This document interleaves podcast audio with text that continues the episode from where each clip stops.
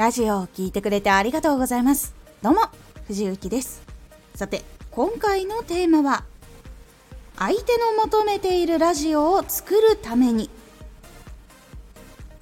相手の求めているラジオを作るために相手がどんなものを求めているのかを考えていくことで求めていることに答えやすくなります。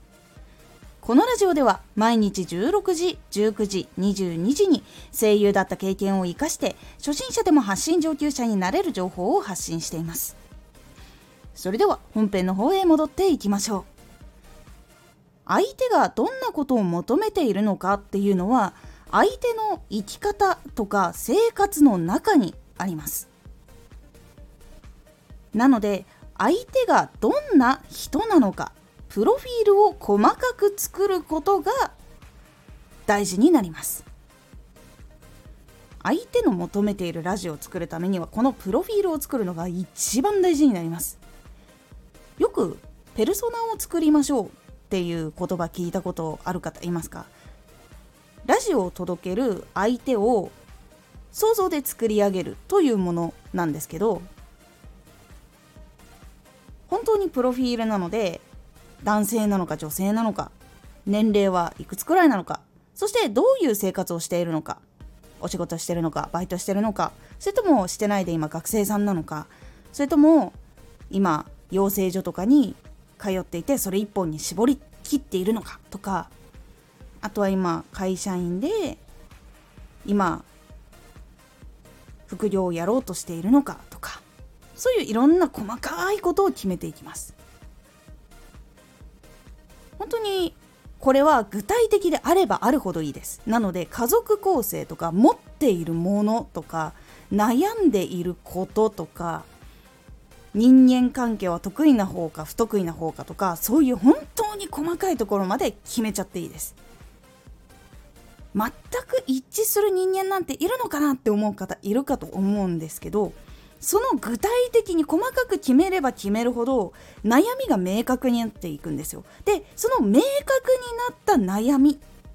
とか求めているものっていうのが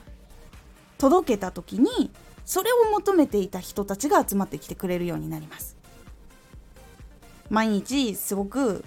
仕事とかで辛いけれどもこの配信で元気をもらっているからこそ生きられてるっていうところにつながっていくのって結構そういう悩みとかその人の生活とか求めてるものっていうのを具体的に分かっている方がやっぱ届きやすいっていうのがあるんです。そうこれを求めていたのっていう風になりやすいからここをじっくり考える必要があります。なのでプロフィール表っていうのを作ってみてください。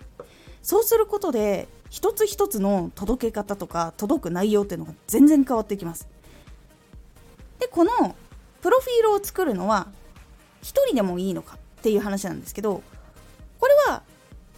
1人でもいいし3人でもいいし5人でもいいです。本当に細かくちゃんと作れるんだったらいっぱい作ってもいいです。そうすると何が起こるかっていうと同じジャンルで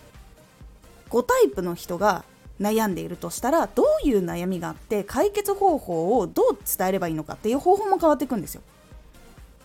同じことを答えていたとしてもその答え方によって届き方が変わるっていうのもあるので